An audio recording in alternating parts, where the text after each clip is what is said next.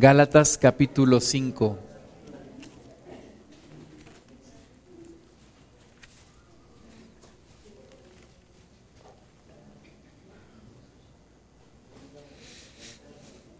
Antes de comenzar a leer, vamos a orar. Señor, te damos la gloria, en tus manos ponemos este tiempo. Háblanos, por favor, Padre, a nuestra vida, a nuestro corazón, con una palabra que transforme, con una palabra que cambie nuestro corazón. Y, Señor, manifiéstate en esta hora, por favor. Espíritu Santo, llénanos de ti, háblanos en ese lugar donde solamente tú puedes hablar, en lo más profundo de nuestro corazón y donde solamente tú puedes hacer un cambio en nuestras vidas. Reprendo toda obra del diablo en el nombre de Jesús, desato tu bendición y podamos estar atentos en espíritu, alma y cuerpo. En el nombre de Jesús. Amén.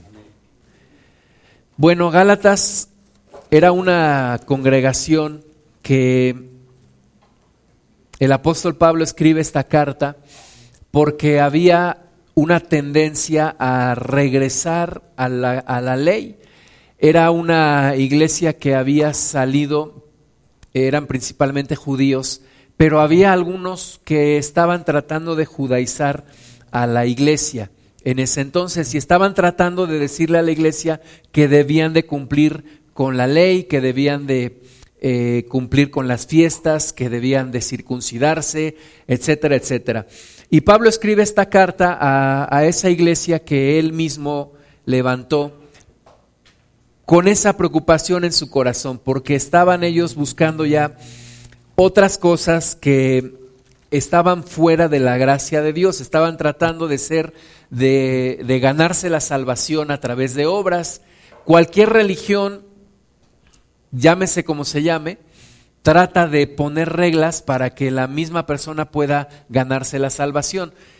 Eh, cada una de las religiones te dice, si tú haces estas cosas vas a ganarte la salvación, pero Cristo no nos dice que nos ganemos la salvación, sino que creamos en Él y que por medio de esa fe nosotros vamos a tener la salvación que Él logró, que a Él le costó y que Él nos regala a nosotros. Entonces, Gálatas 5, 13 dice, porque vosotros, hermanos, a libertad fuisteis llamados. Una libertad que Cristo trae, una libertad en nuestro corazón, una libertad del pecado, una libertad de la religión, una libertad del legalismo y una libertad aún de nuestras propias heridas de nuestro corazón. Entonces dice, porque vosotros hermanos a libertad fuisteis llamados, solamente que no uséis la libertad como ocasión para la carne. Algunos confunden, ¿verdad? Piensan que la libertad es hacer lo que uno quiera o piensan que como vivimos en la gracia de Dios, pues podemos pecar y Dios nos perdona. Pero Pablo dice que no ocupemos esta libertad como ocasión para la carne, es decir, no para satisfacer los deseos de la carne, sino servíos por amor los unos a los otros servirnos en amor los unos a los otros. Es lo que nos llama el apóstol Pablo, que la libertad que Cristo nos ha dado la usemos para servirnos con amor entre unos y otros. Que la libertad que Dios nos ha dado la utilicemos para bendecirnos entre nosotros. No para ocasión de la carne, sino para bendecirnos sirviéndonos unos a otros. Y dice que ese servicio debe de ser en amor sirviéndonos por amor los unos a los otros. Porque toda la ley, versículo 14, ¿verdad? Estos Gálatas que estaban hablando de la ley, pues Pablo les dice, miren, toda la ley en esta sola palabra se cumple. Amarás a tu prójimo como a ti mismo. En eso se cumple toda la ley. En eso se cumple toda la palabra de Dios, todo lo que Dios quiere se cumple en esto, amar a tu prójimo como a ti mismo. Esta es una de las, uno de los mandamientos que dio el Señor a través de Moisés y los judíos lo tenían muy presente. Entonces Pablo dice, miren, toda la ley se resume en esto, ama a tu prójimo como a ti mismo. Versículo 15, pero si os mordéis y os coméis unos a otros, mirad que también no os consumáis unos a otros. Fíjate qué bonita iglesia, ¿verdad? Se comían y se mordían unos a otros. Dice, si, si os mordéis y os coméis unos a otros, a veces uno dice, ay, esa iglesia, primera iglesia tan perfecta que era, bueno, también vemos que tenían sus detalles, ¿verdad? Dice Pablo, si os mordéis y os coméis unos a otros, mirad que también nos consumáis unos a otros. Es una una congregación en donde había personas como tú y como yo. Y normalmente donde hay personas hay problemas, hay conflictos, hay divisiones, hay pleitos, hay malos entendidos, ¿verdad? En todo lugar donde hay personas estamos sujetos a estas cosas. Y Pablo dice, si os mordéis, si os coméis unos a otros, y ustedes andan buscando la ley y andan buscando circuncidarse, pero no hay un cambio en sus vidas, pues entonces cuídense porque pueden llegar a consumirse unos a otros. El verdadero cambio, cuando nosotros nos acercamos a Cristo, el verdadero cambio se nota en nuestra forma de tratar y de convivir con los demás. Ahí es donde verdaderamente se nota una transformación. Podemos ser muy religiosos, podemos ser muy devotos, podemos ser muy seguidores de una ley, pero si no hay un cambio en nosotros, en nuestra convivencia con los demás, quiere decir que no ha habido un cambio verdadero en nuestras vidas. Hace dos semanas tuve la bendición de ir a, una, a un congreso internacional de educación por parte de mi trabajo y estuvo, estuvo uno de los ministros de educación de uno de los países de Latinoamérica y él decía que una de las cosas que ellos les enseñan a los niños es a convivir con los demás. Dijo este señor, porque no hay cosa más difícil que vivir con los demás. Y yo me quedé pensando y yo estoy de acuerdo. No hay cosa más difícil que vivir con los demás. Es, es difícil. Ahora, normalmente no nos enseñan a vivir con los demás. Normalmente es algo que decimos, ay, ahí va a aprender, este, lo va a llevar a la escuela y ahí va a aprender a convivir con los demás. Pero tenemos que enseñarle a nuestros hijos a convivir con los demás. Ahora, a nosotros muchas veces no nos enseñaron, no nos enseñaron a convivir con los demás. A mí nada más me llevaron a la escuela y ahí me, casi como me aventaron a la escuela, ¿verdad? Y, y casi me destrozan ahí mis compañeros porque yo no sabía convivir con los demás. Ahora, conforme vas vas agarrando algunas, algunas mañas, ¿verdad? También, y te aprendes a defender y haces cosas que también lastiman a otros, porque dices, es que si no, van a acabar conmigo, si no me defiendo, si no hago esto, pues voy a terminar mal. Y entonces aprendes cosas pero no es lo que Dios quiere. Dios ahora en Cristo nos quiere enseñar a convivir unos con otros. Nos quiere enseñar a servir por amor los unos a los otros. Nos quiere enseñar que la ley se cumple cuando amamos a nuestro prójimo como a nosotros mismos y nos quiere enseñar a dejar de mordernos y comernos unos a otros. A veces llegamos a algunos lugares y de repente entramos en conversaciones en donde la gente literalmente se están comiendo unos a otros, se están mordiendo unos a otros, están chismeando unos con otros, están hablando unos de otros, están diciendo, mira esa persona cómo se viste y cómo habla y se la acaban en un, en un ratito, ¿verdad? Pues Dios quiere que no seamos así. Dios quiere que eso que aprendimos lo podamos desaprender y que no nos mordamos y nos comamos unos a otros, sino que aprendamos a servirnos unos a otros. Aprendamos a vivir en amor unos con otros. Aprendamos a convivir. De repente tampoco nos gusta convivir. A algunos nos gusta mejor retraernos, guardarnos, no hablar o como en la semana nos decía una hermana, es que ese hermano sale como tapón de sidra, nada más acaba el servicio y se va, ¿verdad? Pues es que no nos gusta convivir porque no sabemos, no sabemos convivir. O nos da miedo convivir, o simplemente no nos interesa. Pero Dios nos quiere mostrar que hay una riqueza en la convivencia de su iglesia. Por eso Dios nos puso juntos. Nos puso para que convivamos, para que nos edifiquemos unos a otros, para que aprendamos a convivir, para que aprendamos a hablar, para que aprendamos buenas formas, dicen algunos buenos modales, eh, dicen algunos la ley del buen vecino. Hay cosas que no debes de hacer, hay cosas que debes de hacer para llevar una buena convivencia. Y todo eso Dios nos, nos lo quiere enseñar porque es parte de un proceso de sanidad interior. Cuando yo me acerqué a Cristo, me costaba mucho trabajo convivir con los demás y normalmente me retraía mucho y no hablaba con nadie y me iba, terminando el servicio, me iba rápido. A veces me interceptaban y me acuerdo que en una ocasión iba eh, mi hermana y yo, íbamos y el pastor nos invitó a comer. Y yo dije, ah, pues ¿cómo me zafo de esta? Pues no pude. Entonces fuimos a comer con, con ellos y poco a poco Dios me fue enseñando a convivir.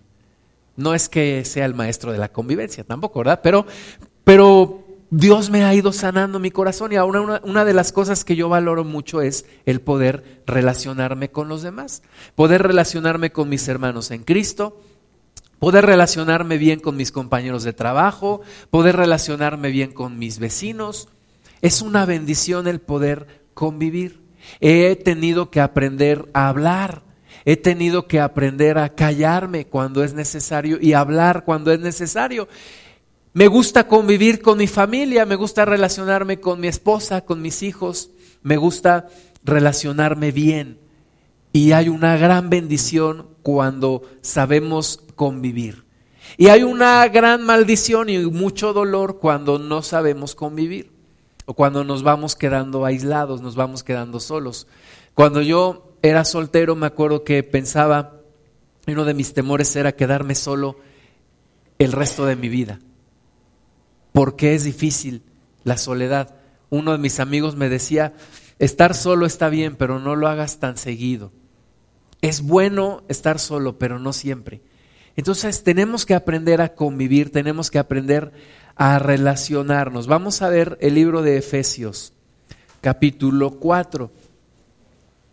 Ahora, la realidad es que no mucha gente sabe convivir, no mucha gente sabe relacionarse bien.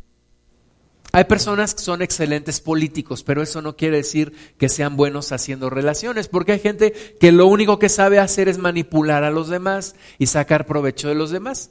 Y eso no es correcto. Tenemos que aprender a convivir, a servirnos, como dice Pablo, los unos a los otros por amor, a poder amarnos unos a otros en amor, en amor de Cristo. Ahorita vamos a ver que el Señor Jesús nos da un nuevo mandamiento. Ese mandamiento que Dios le dio a Moisés, ama a tu prójimo como a ti mismo, Jesús lo transforma y Jesús nos enseña un nuevo mandamiento. Pero vamos a ver antes Efesios 4. El apóstol Pablo escribió esta carta a los Efesios cuando estaba preso, cuando estaba encarcelado. Y por eso dice el versículo 1 de Efesios 4, yo pues, preso en el Señor, Fíjate, estaba preso, pero seguía escribiendo, seguía mandando cartas, seguía bendiciendo a los que estaban afuera. Preso en el Señor, os ruego que andéis como es digno de la vocación con que fuisteis llamados. Hay una vocación en la cual tú y yo fuimos llamados. Algunas veces nos preguntan, ¿cuál es tu vocación? Y decimos, no, pues mi vocación es que yo soy arquitecto. O mi vocación es que yo soy, eh, trabajo en la obra. O mi vocación es que yo soy maestro. Pero hay una vocación que rebasa esas vocaciones. ¿Cuál es la vocación a la que fuimos llamados? Una vocación de fe. Un llamado que nos hizo Cristo, que está por encima de cualquier llamado, de cualquier oficio, de cualquier carrera, de cualquier profesión. Incluso la palabra profesión que ahora usamos se empezó a utilizar en términos cristianos porque los primeros cristianos hablaban de una profesión de fe y eran profesionistas. ¿Por qué? Porque profesaban una fe. Y las primeras universidades se crearon por esos profesionistas, por esos, esas personas que querían seguir una fe y buscaban prepararse para seguir a Cristo y para servirle mejor. Entonces dice Pablo que hay una vocación en la que fuimos llamados y que tenemos que andar dignamente de acuerdo a esa vocación. Hay una vocación a la que tú fuiste llamada, a la que tú fuiste llamado, y tienes que andar digno de esa vocación. No puedes andar en el mundo como cualquier persona, porque tú tienes una vocación, tú tienes un llamado.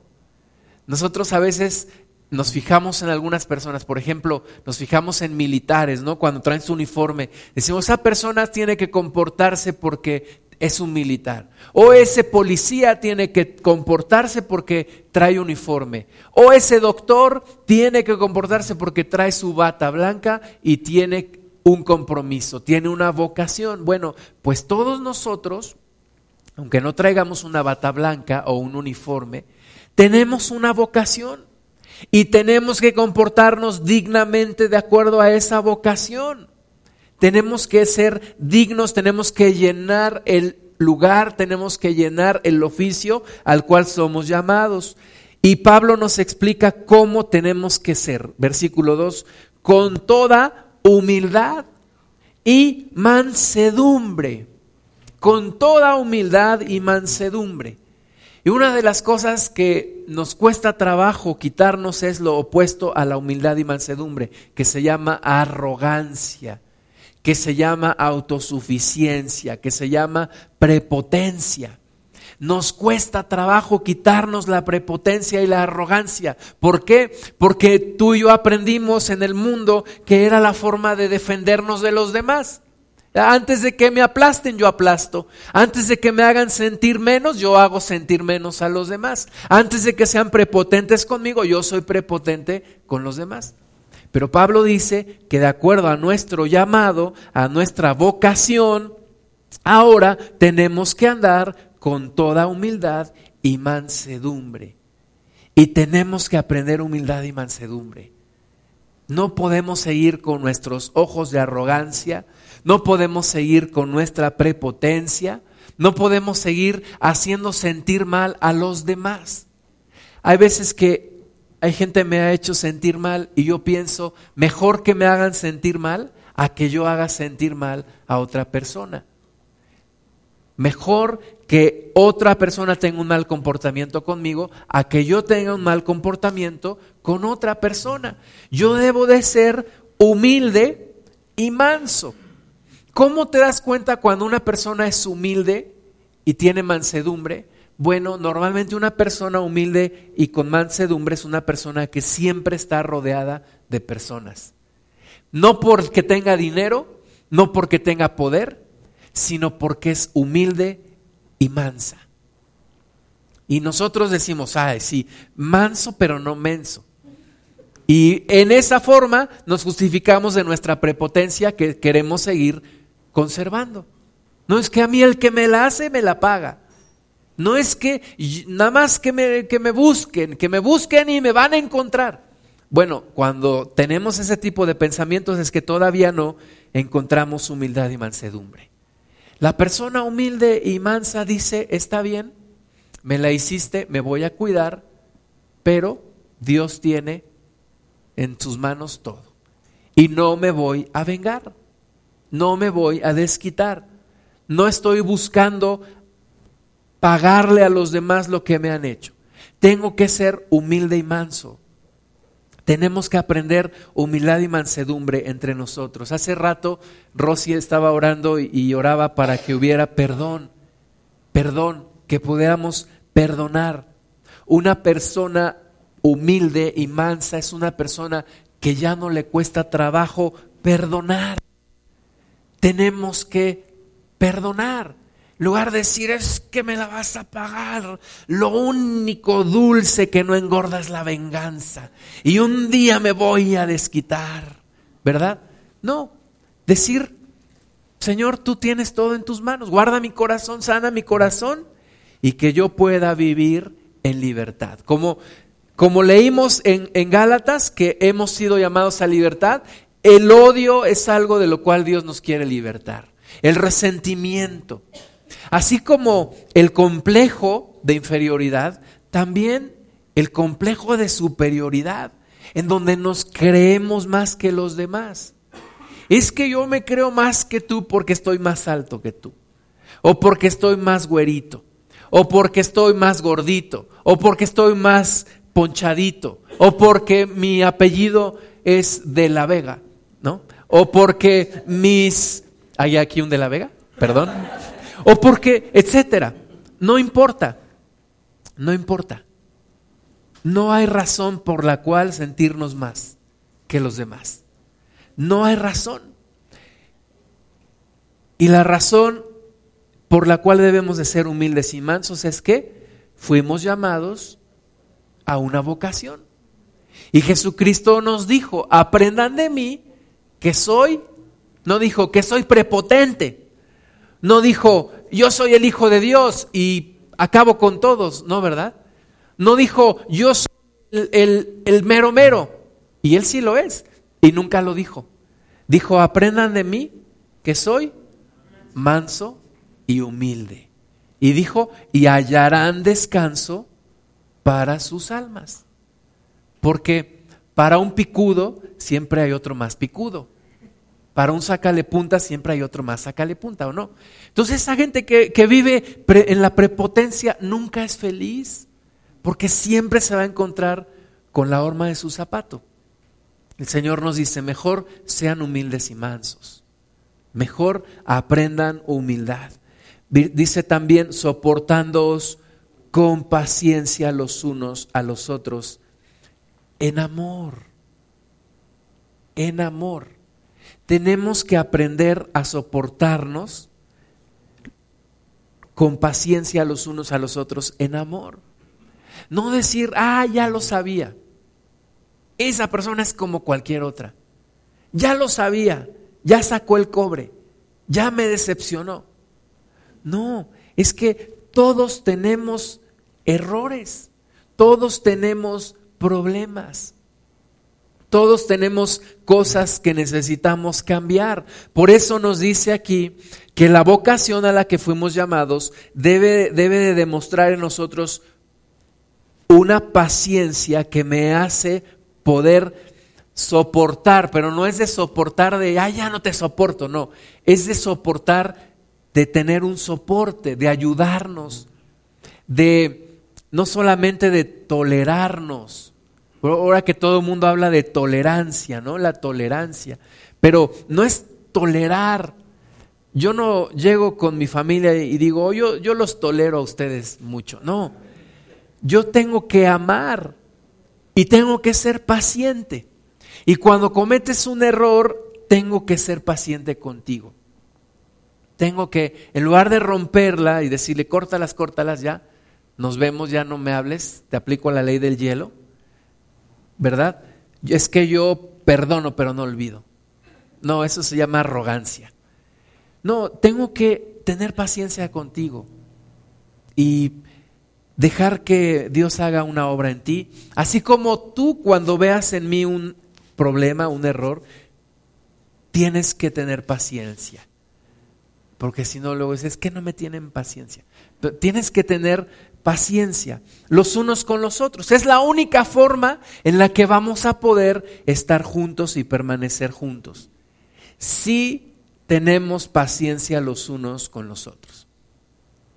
Un día me decía Miguel López, ¿te imaginas el arca de Noé? Todos los animales que estaban ahí adentro.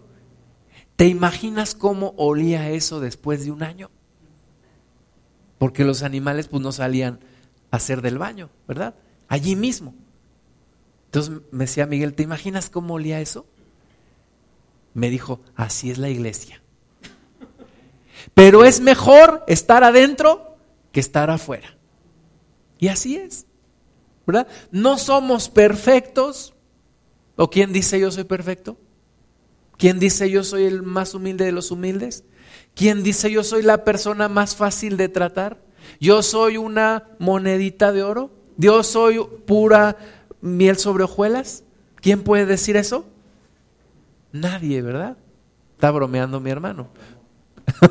Pero Entonces, ¿cuál es la forma en la que vamos a poder permanecer unidos? Con paciencia. Con paciencia y amor los unos con los otros. ¿Cuál es la única forma en la que tu familia va a permanecer unida? Cuando seas paciente con los demás. Porque no hay persona perfecta. Todos, todos tenemos nuestros detalles. Como dice el dicho, ¿quieres vivir? ¿Cómo? ¿Quieres conocer a Andrés? Vive con él un mes, ¿no? A veces con un día es suficiente. Entonces todos tenemos nuestros detalles. Todos. ¿Qué necesitamos hacer? Dicen que detrás de todo gran hombre hay una mujer sorprendida. Porque esa mujer es la que vive con él y sí lo conoce, cómo es, ¿verdad? Entonces, tenemos que tener humildad, mansedumbre y paciencia con amor, con amor. Visité al, al pastor Gustavo Gamboa hace un mes, un poquito más, y él me decía con lágrimas en los ojos, él ya no se podía mover cuando yo lo visité. Su hijo lo tiene que cargar porque él, él mide como un 86, su hijo mide como 1,90. Y su hijo lo tiene que cargar. Y, y no puede solo, a veces su esposa, y bueno, hasta yo le entré al quite también para cargarlo, moverlo de la cama al, sillón. Sus hijos le tienen que dar de comer, eh, su esposa obviamente le tiene que cocinar, pero le tienen que dar de comer a veces o partirle su comida. Y él me decía con lágrimas en los ojos, me decía, soy una persona bendecida porque mi familia me apoya, mi familia está conmigo. Me decía mi hijo Abraham, es una bendición. Es que la familia es una bendición. Pero muchas veces no podemos aprovecharla porque no somos pacientes porque nos esperamos, porque aventamos todo, nos enojamos y entonces ya no podemos, no tenemos la cara para pedir un favor. Y entonces mejor nos aislamos y mejor que nadie sepa lo que estoy viviendo. ¿Por qué? Porque yo mismo he cultivado eso. Pero hay una oportunidad de cambiar. Humildad y mansedumbre. Y si tú y yo tenemos que decir, perdónenme, la regué, pues hay que decirlo.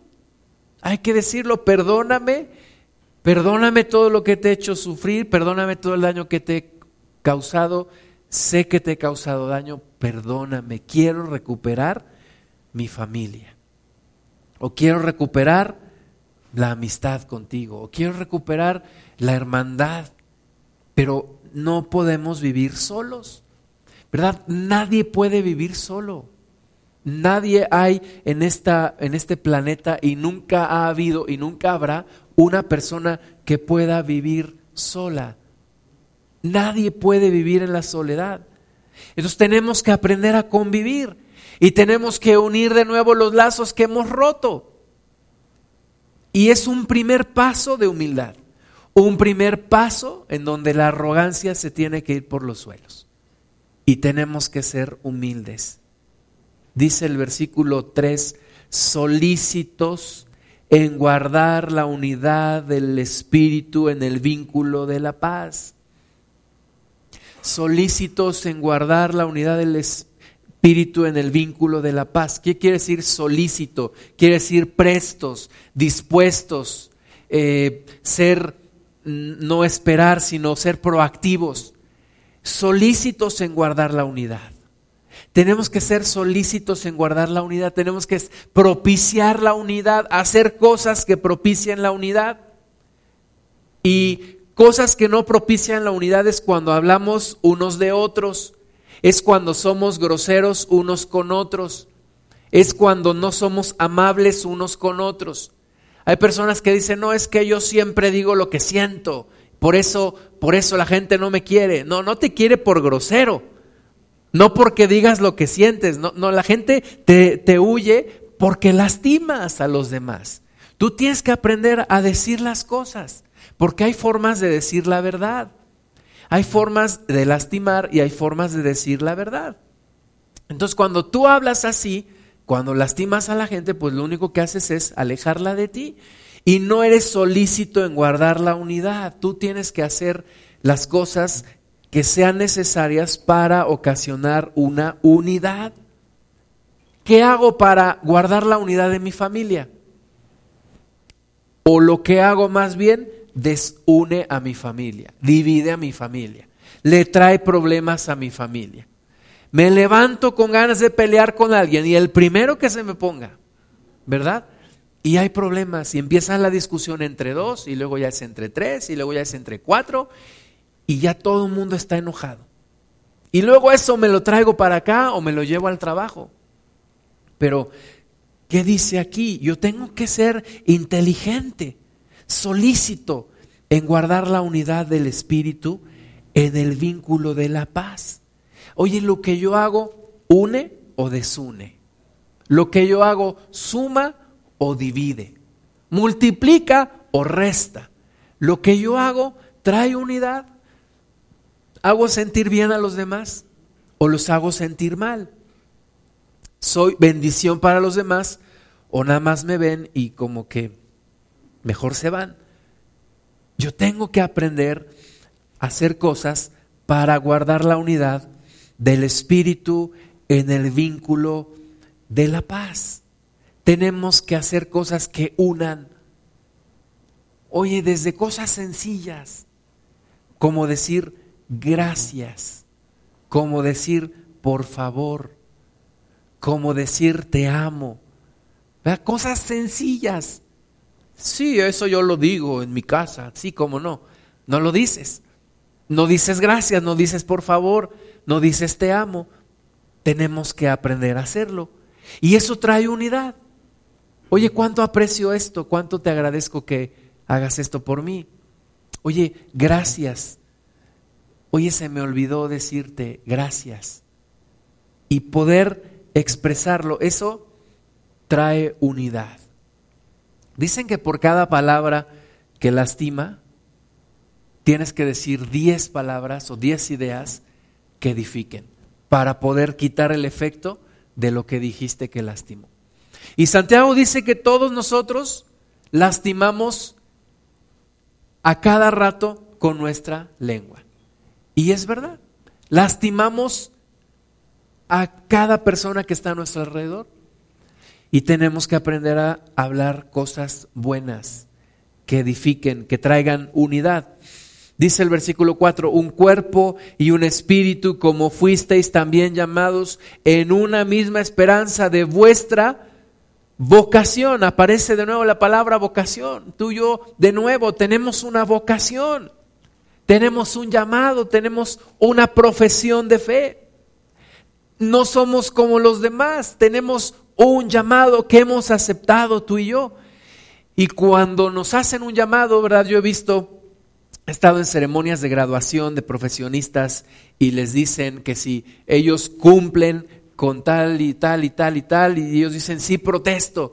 Y entonces les dicen, y si no, que te lo demande la sociedad, ¿verdad? Si no lo cumples.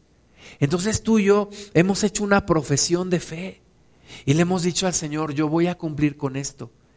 Y si no, entonces, pues hay problemas, porque Dios nos demanda un cambio de acuerdo a esa profesión, de acuerdo a ese llamado que hemos aceptado. Versículo 5, un Señor, una fe, un bautismo, un Dios y Padre de todos, el cual es sobre todos y por todos y en todos. Entonces, si tenemos la misma fe, el mismo bautismo, el mismo Dios, el mismo Padre, el mismo Señor, tenemos que guardar una unidad. Tenemos que guardar una unidad. Hoy en día, los periodistas cristianos, algunos de ellos, se la pasan criticando a otros, se la pasan juzgando a otros, según ellos ejerciendo su profesión. Pero hay una profesión arriba de esa. ¿Cuál es? La profesión de fe. Y algunos periodistas se han convertido en los Pati Chapoy del mundo cristiano, ¿verdad? Y andan juzgando a cualquier cosa que se mueve. Y yo mejor, cuando me meto a Facebook, mejor dejo de seguir esas publicaciones porque eso no trae unidad. Porque una cosa es que yo tenga discernimiento y otra que yo ande juzgando a los demás.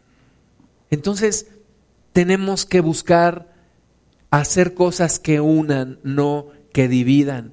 Versículo 7, pero a cada uno de nosotros fue dada la gracia conforme a la medida del don de Cristo.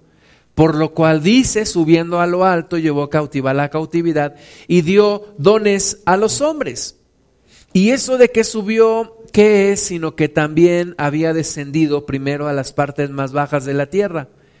El que descendió es el mismo que también subió por encima de todos los cielos para llenarlo todo.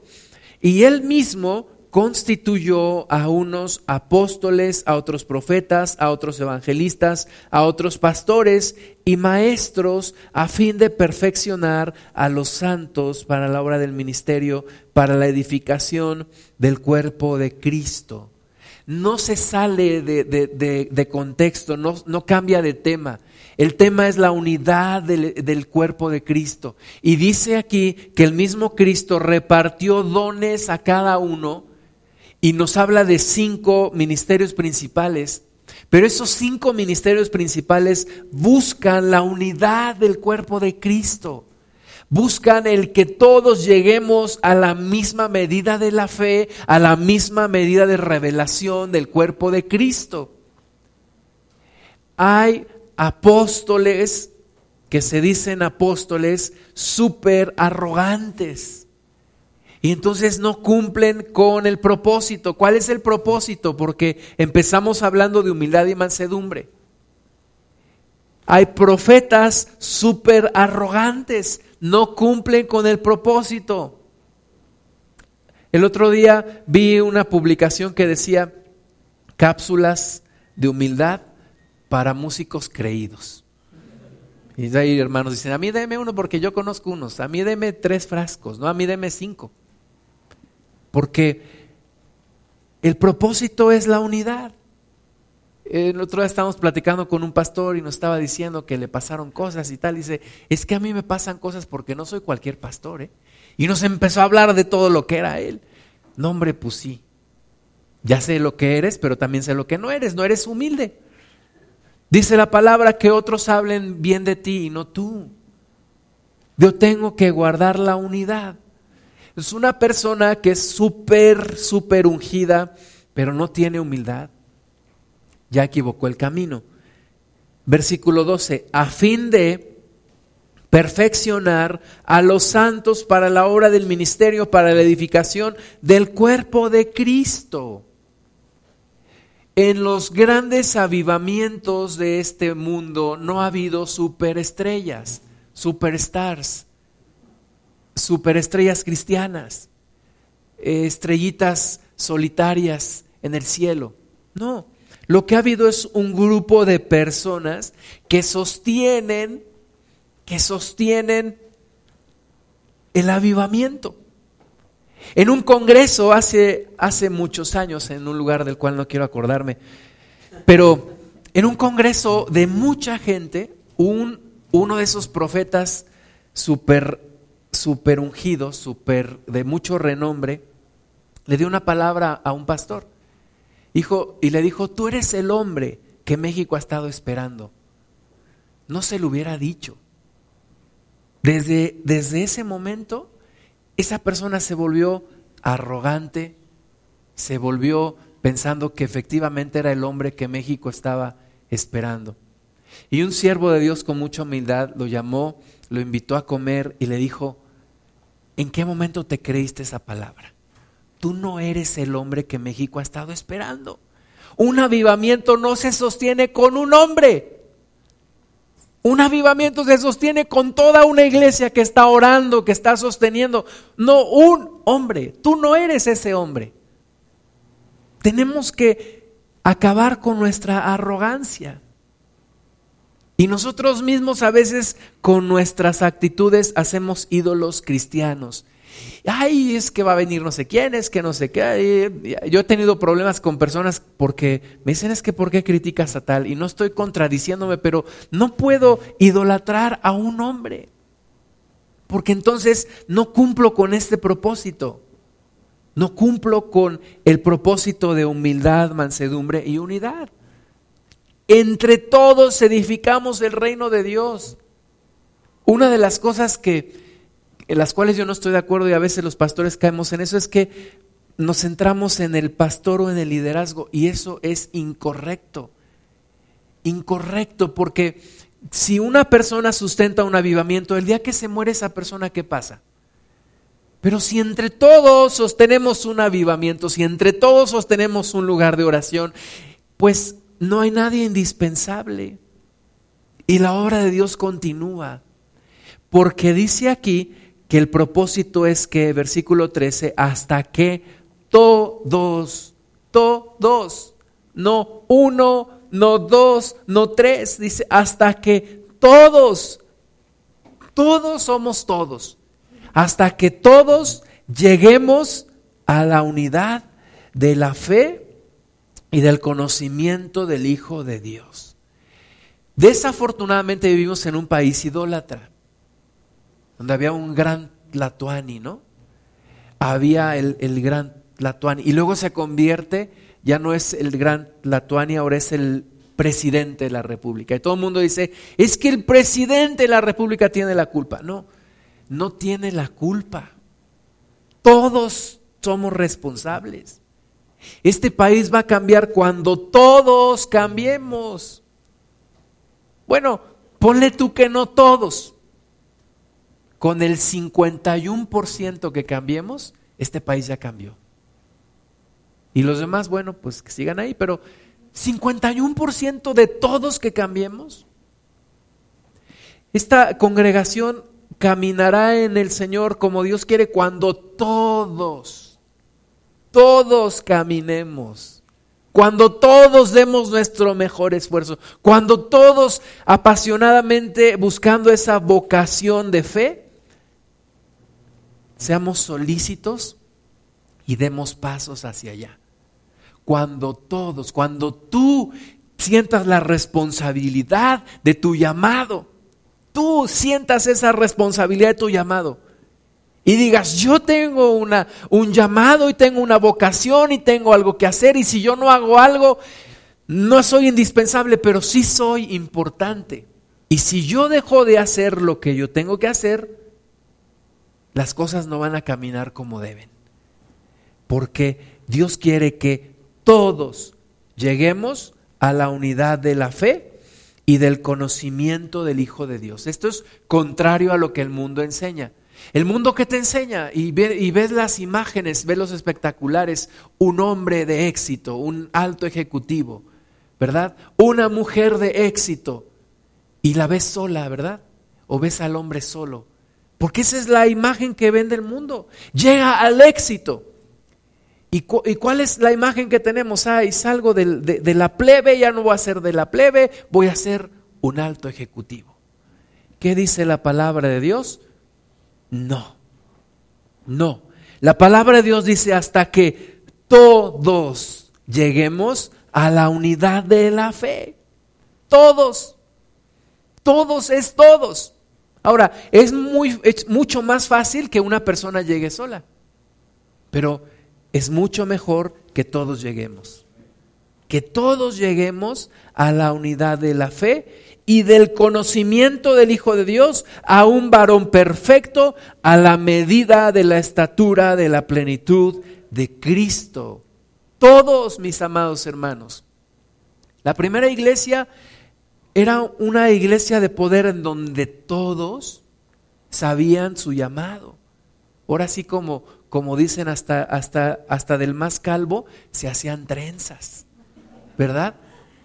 Hasta el, hasta el, ¿cómo se llama? El chimuelo mascaba tuercas, ¿verdad? Era cualquiera que te agarraras de ellos. Dice la palabra de Dios que los, los, discípulos, los primeros discípulos del Señor Jesús, pues empezaron ahí a predicar la palabra, la iglesia empezó a crecer y entonces dice que hubo un pleito entre griegos y judíos porque decían los griegos, es que no nos atienden bien a nuestras, a nuestras viudas. Y entonces, ¿qué dijeron los discípulos? No, señores, no está bien que nosotros descuidemos la palabra de Dios, la oración, por atender las mesas. Y entonces dice que escogieron a siete. Siete llenos del Espíritu, de buen testimonio. Hombre, toda una, una lista ahí. ¿Para qué? Para atender las mesas. Eran meseros. No meseros como algunos cristianos meseros ¿Cuáles son los cristianos meseros que vienen cada mes? Esos no eran de esos cristianos meseros. Estos eran, atendían las mesas, ¿verdad? Eran llamados a servir a las mesas. Uno de ellos se llamaba Felipe. Fíjate, ese Felipe fue tu ministerio. Tú tienes un ministerio. ¿Cuál va a ser mi ministerio? ¿Predicar al frente? No. ¿Y cantar en la alabanza al frente? Tampoco. Dirigir la oración en el servicio, tampoco. ¿Cuál va a ser mi gran ministerio? Servir las mesas. Pero Felipe, dice la palabra de Dios, es el mismo Felipe que encontramos predicándole al etíope. Y es el mismo Felipe que luego encontramos que Pablo se encuentra con él y sus hijas dice que eran profetizas. Por eso te digo que del más calvo se hacían trenzas el más chimuelo mascaba tuercas, porque eran, eran todos enfocados en el llamado. Hoy en día decimos, ay, pues sí que lo haga ahí un hermano, que lo hagan los que no tienen nada que hacer, que vayan los que tienen tiempo, que vayan los que están pensionados, yo no, que vayan los que tienen el llamado, no, todos tenemos el llamado. Dice aquí que todos debemos caminar juntos hasta llegar a la fe del conocimiento del Hijo de Dios a un varón perfecto a la medida de la estatura de la plenitud de Cristo. Esa es la meta, ese es el llamado. Por eso nos necesitamos todos nosotros. Cuando tú no estás, y no es canción de Pandora, pero cuando tú no estás, hay un vacío. Cuando tú no estás, hace falta tu presencia. Es la, como dicen los chavos, la neta. Es la verdad. No es para adorarte la píldora. Es la verdad. Cuando tú no estás en el lugar donde debes estar en el cuerpo de Cristo, hay problemas. No hay quien esté en tu lugar. Sí, no somos indispensables, pero somos importantes. Y cuando no estás, hay un vacío. Así como cuando no estás en tu familia, hay un vacío. Una vez le dijeron a un jefe que yo tenía, oye, es que tú eres importante para todos. él dijo, no es cierto. Es que todos tienen sus ojos puestos en ti. Él dijo, no es cierto. dijo, claro que es cierto, date cuenta. Eres importante para un núcleo de personas. Tú eres importante en tu casa. Cuando faltas en tu casa, y a lo mejor tu hija necesitaba un abrazo, tú se lo tenías que dar y no estuviste. Y faltaste y ocasionaste un problema. O cuando estabas enojada o enojado y tu esposa quería platicar contigo. Faltaste y hubo un problema. Ahora, que la gente sale adelante como puede, es cierto también, pero no siempre es lo mejor. Entonces date cuenta que en el reino de Dios todos somos importantes y todos tenemos un llamado. Y por eso necesitamos aprender a valorarnos y necesitamos aprender a convivir. Y necesitamos aprender a proteger la unidad del cuerpo de Cristo proteger la unidad. El diablo es como un depredador, como estos animales depredadores que buscan cazar, pero no atacan a la manada completa, ¿verdad? Un león o un tigre, un lobo, pues no van a atacar a toda la manada, pues son inteligentes. ¿A quién atacan? Al rezagado, al que se queda solo el diablo ataca al que se queda solo, a la que se queda sola. Es más fácil destruir la vida de una persona que está sola que de una vida de una persona que está integrada a una familia, a una congregación, a una comunidad. Por eso hoy en día tanta desintegración familiar, porque el diablo quiere destruir a las personas. Y hoy como nunca tenemos tantos problemas sociales porque hay tanta desintegración familiar. Y la iglesia está compuesta por familias y tiene que haber unidad. Versículo 14, para que ya no seamos niños fluctuantes, llevados por doquiera, de todo viento de doctrina, por estratagema de hombres que para engañar emplean con astucia las artimañas del error, sino que siguiendo la verdad en amor, crezcamos en todo, en aquel que es la cabeza, esto es Cristo. Vivir en unidad cuesta, cuesta tiempo, esfuerzo, dinero, cuesta pero vale la pena. Hace unos días fui a la Ciudad de México a un instituto de ejecutivos de finanzas y nos dijeron cuánto costaba la membresía anual, un dineral. Pero hay gente que lo paga porque se beneficia de eso, de cursos, de relaciones, de actualizaciones. Ahora, pertenecer a, una congregación cuesta. Sí, desde pararse temprano, comprometerse, estar ahí cuando me requieren y cuando no también, ¿verdad? Cuesta, pero vale la pena, vale la pena. El otro día nos juntamos un grupo de amigos pastores y uno de ellos decía, necesitamos reunirnos a orar cada mes, aunque sea una vez al mes. Y dijimos, vale, va, sí, vamos a reunirnos una vez al mes. ¿Dónde?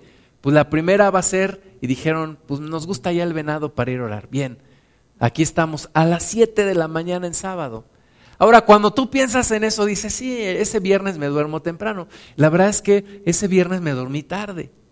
Y levántate a las 7 de la mañana, bueno, antes, pues para bañarse, no venir tan chancludo, ¿verdad? Y, venir y estar, sí, pues cuesta. Luego la segunda, llevamos dos apenas. La segunda, también tuve que dormirme tarde y me tuve que levantar temprano. Y pues mi cuerpo lo que más deseaba era mejor dormir. Pero dije, no, está bien, quedamos en algo y vamos a estar ahí. Entonces, hacer cosas por la unidad cuesta pero vale la pena hacerlas. Vale la pena hacerlas. Versículo 15, sino que siguiendo la verdad en amor, crezcamos en todo en aquel que es la cabeza, esto es Cristo, de quien todo el cuerpo bien concertado y unido entre sí, por todas las coyunturas que se ayudan mutuamente, según la actividad propia de cada miembro, recibe su crecimiento para ir edificándose en amor. Y aquí es cuando tú tienes que tomar conciencia. Tú eres un miembro del cuerpo. Pero si tú no estás, entonces hay problemas en la edificación del cuerpo y en el crecimiento de los demás miembros. Porque dice que cada miembro recibe su crecimiento de todo el cuerpo. Si tú no llegas, es como si quedáramos en, en ponernos de acuerdo en una comida y el que le tocaron los refrescos no llegó. Pues ya nos tenemos que pegar para que se nos pase todo porque no llegó. O el que quiso, quedó con traer las tortillas, no llegó y no trajo las tortillas. Pues ahora los mexicanos no sabemos comer sin tortillas ahora no nos va a saber, o el que quedó, que la salsa no llegó, pues ahora no nos va a saber lo que, porque todos queremos salsa. Así, pero espiritualmente es cuando tú no te comprometes, es cuando tú no estás, porque hace falta lo que Dios produce en ti que nutre a todo el cuerpo. Entonces necesitamos ser conscientes de eso y luchar por la unidad. Versículo 17, esto pues digo y requiero en el Señor que ya no andéis como los otros gentiles, que andan en la vanidad de su mente, teniendo el entendimiento entrenebrecido, ajenos de la verdad, perdón, de la vida de Dios por la ignorancia que en ellos hay, por la dureza de su corazón, los cuales después que perdieron toda sensibilidad se entregaron a la lascivia para cometer con avidez toda clase de impureza. Mas vosotros no habéis aprendido hacia Cristo si en verdad le habéis oído y habéis sido por él enseñados conforme a la verdad que está en Jesús. En cuanto a la pasada manera de vivir, despojaos del viejo hombre que está viciado conforme a los deseos engañosos. El viejo hombre, mis amados hermanos, está viciado, viciado, es un mañoso es un chantajista, mentiroso, cobarde, peleonero, grosero, cochambroso. Todo eso es el viejo hombre, ese es mi viejo hombre. Así también está el tuyo, no me mires así. Así es el viejo hombre, así es la vieja humanidad. Entonces dice Pablo que ya no vivamos de acuerdo a ese viejo hombre. Dice, renovaos en el espíritu de vuestra mente y vestíos del nuevo hombre creado según Dios en la justicia y santidad de la verdad. Ahora nos va a explicar la palabra de Dios en la práctica cómo, cómo se entiende esto. Versículo 25, por lo cual, desechando la mentira, lo primero que tenemos que hacer es desechar la mentira. Antes decíamos mentiras al por mayor, ¿verdad? De cada diez ideas, nueve eran mentiras. Y la décima, pues ya nos la creíamos también nosotros, pero ya era también mentira. Pero dice aquí, desecha la mentira. Desecha la mentira. Un día, un jefe le llama a un, hermano en Cristo y le dice, oye, ven para acá. ¿Tú crees en la resurrección? Le dice, sí, yo creo en la resurrección. Dice, qué bueno, porque el día de ayer vino tu abuelita y tú dijiste que ibas al entierro de tu abuelita. Se, nos caen las mentiras, ¿verdad? Dice, por lo cual desechando la mentira, hablad verdad, cada uno con su prójimo. Yo tenía una alumna que, es que se me murió mi abuelita, es que se me murió mi tía. Oye, pues qué cosas, tanta gente muerta en tu familia, oye, pues sí, no, no, mejor hay que decir la verdad, desechando la mentira, desecha la mentira, hablad verdad cada uno con su prójimo, porque somos miembros los unos de los otros. Y una de las cosas que tenemos que aprender es hablarnos con la verdad. Porque si no hay verdad, no hay confianza. ¿Verdad? La mentira destruye la confianza. Si tú me dices algo y yo te caigo con que no es cierto, destruiste la confianza. Y destruiste una relación que teníamos y destruyes una unidad. La mentira destruye la unidad que tenemos. Oye, es que estuviste ahí donde quedamos de vernos. Sí, ahí estuve, de verdad ahí estuve y la verdad es que se te olvidó y no fuiste. Mejor di, ¿sabes qué? Se me olvidó, me quedé dormido y no fui. Es mejor hablar con la verdad. Entonces, hablar, hablando en verdad entre nosotros, tenemos una buena convivencia. No decir mentiras. No decir mentiras. Cuando alguien te dice, oye, te encargo tus oraciones y, pasa la semana y, el domingo lo vuelves a ver y te dice, ¿qué pasó si oraste por mí? Sí, todos los días estuve orando por ti. No, mejor di, sabes que perdóname, se me olvidó, pero vamos a orar, vente. Entonces, hay que hablar con la verdad. La mentira destruye las relaciones. Nosotros somos muy dados a mentir, ¿no? Decimos, pues mejor una mentirita blanca para que no se ofenda la persona. No, las mentiritas blancas, amarillas y negras, todas las mentiras destruyen la confianza. Versículo 26, airaos pero no pequéis. El enojo destruye relaciones. Un momento de enojo, un momento de ira, destruye años de una relación.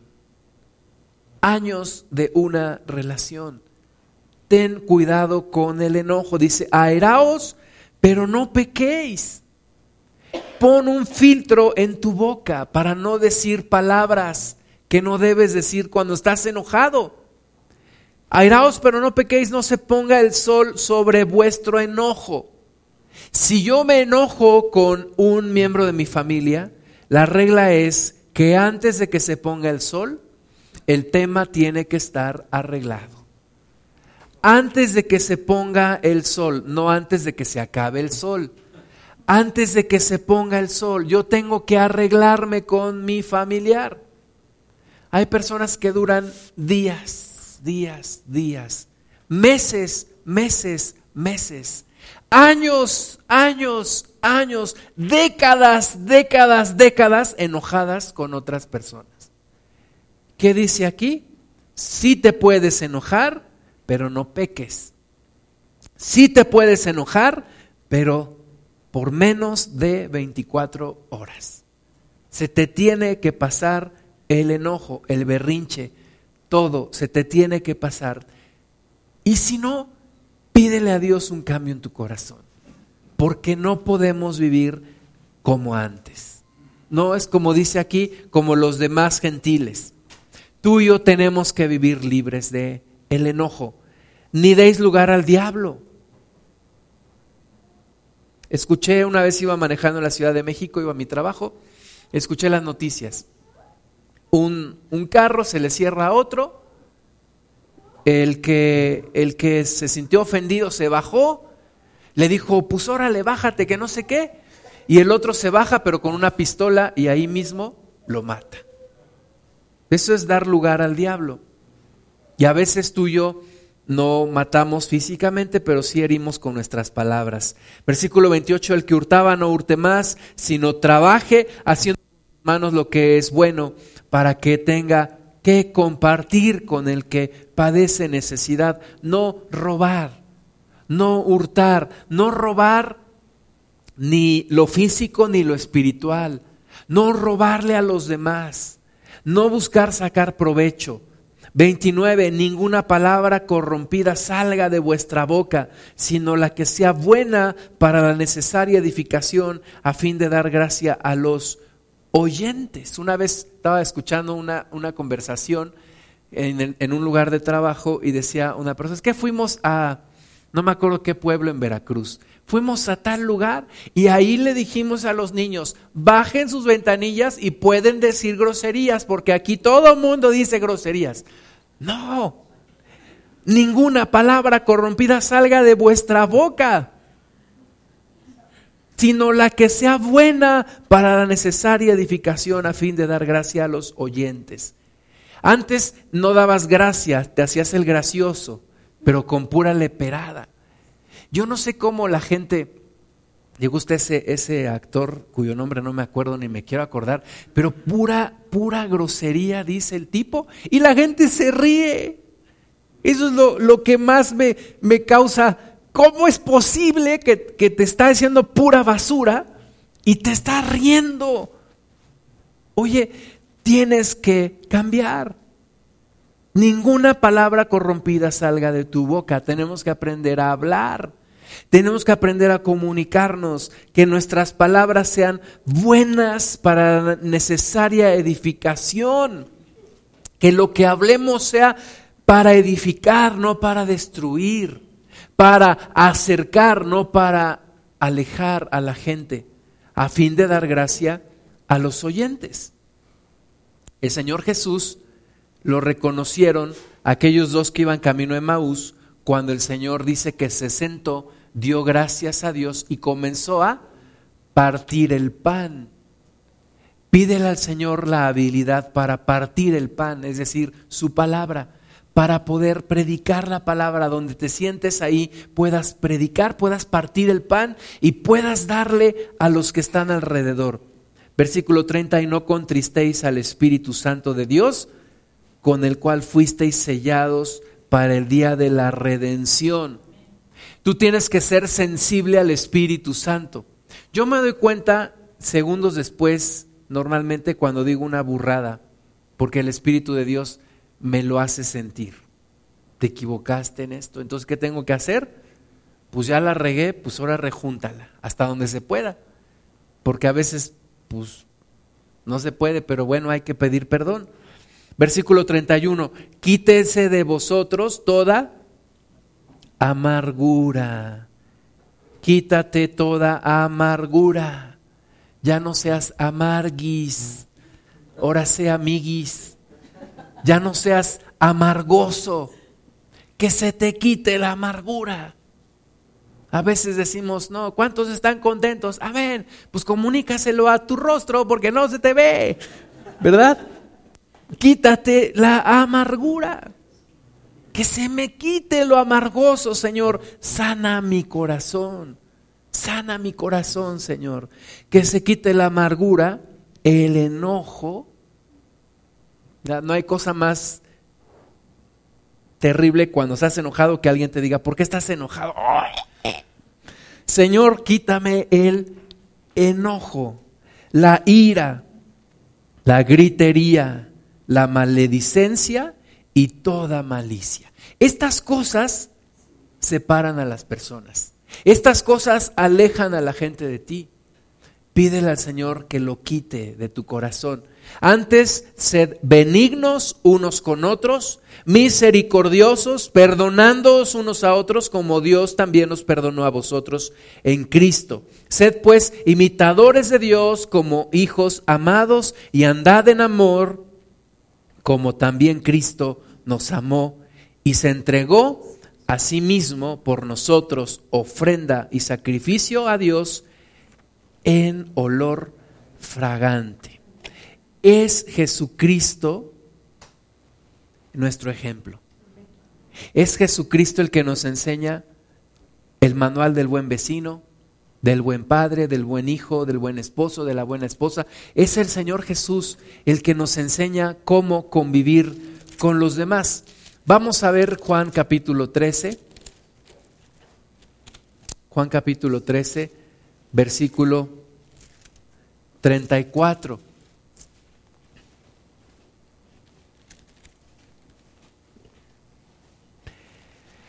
Estando en la última cena, el Señor Jesús les dice, Juan 13:34, un mandamiento nuevo os doy. Fíjate, dice, un mandamiento nuevo os doy, que os améis unos a otros. Y alguien puede decir, oye, pero ese no es mandamiento nuevo, ese lo dijeron desde hace cientos de años con Moisés. Primer mandamiento, amas Jehová tu Dios con todo tu corazón, con toda tu alma, con toda tu mente, con todas tus fuerzas. Segundo gran mandamiento, ama a tu prójimo como a ti mismo. Pero Jesús dice, un nuevo mandamiento yo les doy. ¿Y cuál es lo nuevo?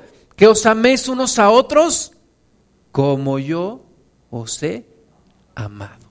Ahí está lo nuevo. Antes podría decir, oye, ama a tu prójimo como a ti mismo, pero si ni yo me aguanto, si ni yo me soporto, ¿cómo quieres que soporte a los demás? Bueno, ahora Jesús nos dice claramente, ama a los demás como yo te amo a ti. Y ahí sí no hay pierde, ¿verdad? Ahí sí no hay para dónde hacerse. Ama a los demás como yo a ti te he amado que también os améis unos a otros. Ese es el nuevo mandamiento. Y son cosas sencillas, ¿no? Sencillas de entender, pero no de vivir. Pero en Cristo, cuando Él mora en nosotros, lo podemos hacer. Dice el versículo 35, en esto conocerán todos que sois mis discípulos. En esto conocerán todos que sois mis discípulos. Si tuviereis amor los unos con los otros. En eso. En una ocasión andábamos allá por Ciudad Lago, en el, Estado de México, andábamos predicando la palabra un hermano y yo. Y entonces nos sale al encuentro un, señor ya grande. Y entonces nos, nos ve que estábamos predicando. Dice, ah, yo sé más que ustedes. ¿Qué dice Mateo 3.2? No sé. Ya nos dice qué dice. ¿Y qué dice Lucas 5.12? No sé, nos dice. Pero al final el Señor no tenía amor porque nos acabó regañando y que no sé qué. Entonces, dice aquí, en esto conocerán todos que sois mis discípulos. ¿En qué? Si tuviereis amor los unos con los otros. ¿Cómo te vas a ganar a tu familiar que hoy no cree? Con amor, no a bibliazos. No agarrándolo a bibliazos cada que puedes. ¿Cómo? Con amor. ¿Por qué? En esto conocerán todos que sois mis discípulos. En esto sabrá la gente que tú eres discípulo de Cristo. ¿En qué? En que tienes amor con los demás. En que tienes amor con los demás. En eso, una sola cosa, una sola señal. No dice el Señor, en esto conocerán que sois mis discípulos, en que oran en lenguas, en que echan fuera demonios, en que se saben la Biblia. No. Jesús dice, en esto sabrán que son mis discípulos. Si tuviereis amor los unos con los otros. Entonces al final es el amor. Es el amor, es el nuevo mandamiento, amar a los demás como Cristo nos amó a nosotros y dice también el apóstol Pablo que no perdamos oportunidad de hacer el bien mayormente a los de la familia de la fe. Entonces, hagamos el bien como una vez unos jóvenes decían, haz el bien sin mirar a quién, haz el bien sin mirar a quién. No, haz el bien principalmente, mayormente a los de la familia de la fe. Y en esto se conocerá que eres discípulo de Cristo, en que tienes amor por los demás. Vamos a ponernos de pie y vamos a hacer una oración. Vamos a entregarle al Señor nuestro corazón y pedirle perdón cuando no hemos sido solícitos para guardar la unidad del cuerpo de Cristo. Señor, perdónanos cuando hemos dividido, cuando hemos lastimado, cuando no hemos buscado la unidad, sino que hemos causado problemas a nuestro alrededor. Señor, hay una familia que me necesita y es mi familia. Hay una congregación que me necesita y es mi congregación. Hay una comunidad que me necesita y es la comunidad donde tú me has puesto. Hay un grupo de personas que me necesitan y es el lugar donde me pusiste. Señor, ayúdame a hacer luz y no tinieblas. Ayúdame a edificar y no derribar, Señor. Ayúdame a darte la gloria y no hacer que blasfemen de tu nombre. Padre, ayúdame a cumplir con el nuevo mandamiento que me dejó mi Señor Jesús, amar como Él nos ha amado, amar a los demás como Él nos ha amado. Señor, y al principio del servicio, mi hermana Rosy estaba orando para que hubiera perdón. Y Señor, yo retomo esa oración y te pido, Señor, que nos ayudes para perdonar y para pedir perdón, Señor, cuando hemos lastimado y que hoy nos abras los ojos para poder darnos cuenta lo que hemos hecho mal y nos des el valor para ir y pedir perdón, para ir y aceptar, reconocer nuestro error, Señor. Ayúdanos, Padre, en las familias donde hay división, donde hay pleito, contienda. En el nombre de Jesús lo detenemos, lo reprendemos, lo echamos fuera en el nombre de Jesús y declaramos restauración, declaramos unidad, declaramos armonía en el nombre de Jesús. Señor, ayúdanos a caminar juntos en unidad, en la unidad del Espíritu Santo. Ayúdanos, Padre Santo, a caminar solícitos en la unidad, un solo Señor, un solo bautismo, un mismo Dios y Padre de todos y por todos. Cristo precioso, haz el cambio en cada uno de nosotros. Aún, Padre, ayúdanos con la gente difícil, que podamos amarles, con la gente que nos cuesta trabajo. Señor, que podamos amarles. Enséñanos las reglas de la convivencia que traen la unidad. Y Padre, que como dice tu palabra, hagamos todo lo que está en nosotros para vivir en paz con los demás. Señor, damos toda la gloria a ti. Bendecimos tu santo nombre. En el nombre de Cristo Jesús. Bendito eres, Señor. Abraza al que está ahí a tu lado.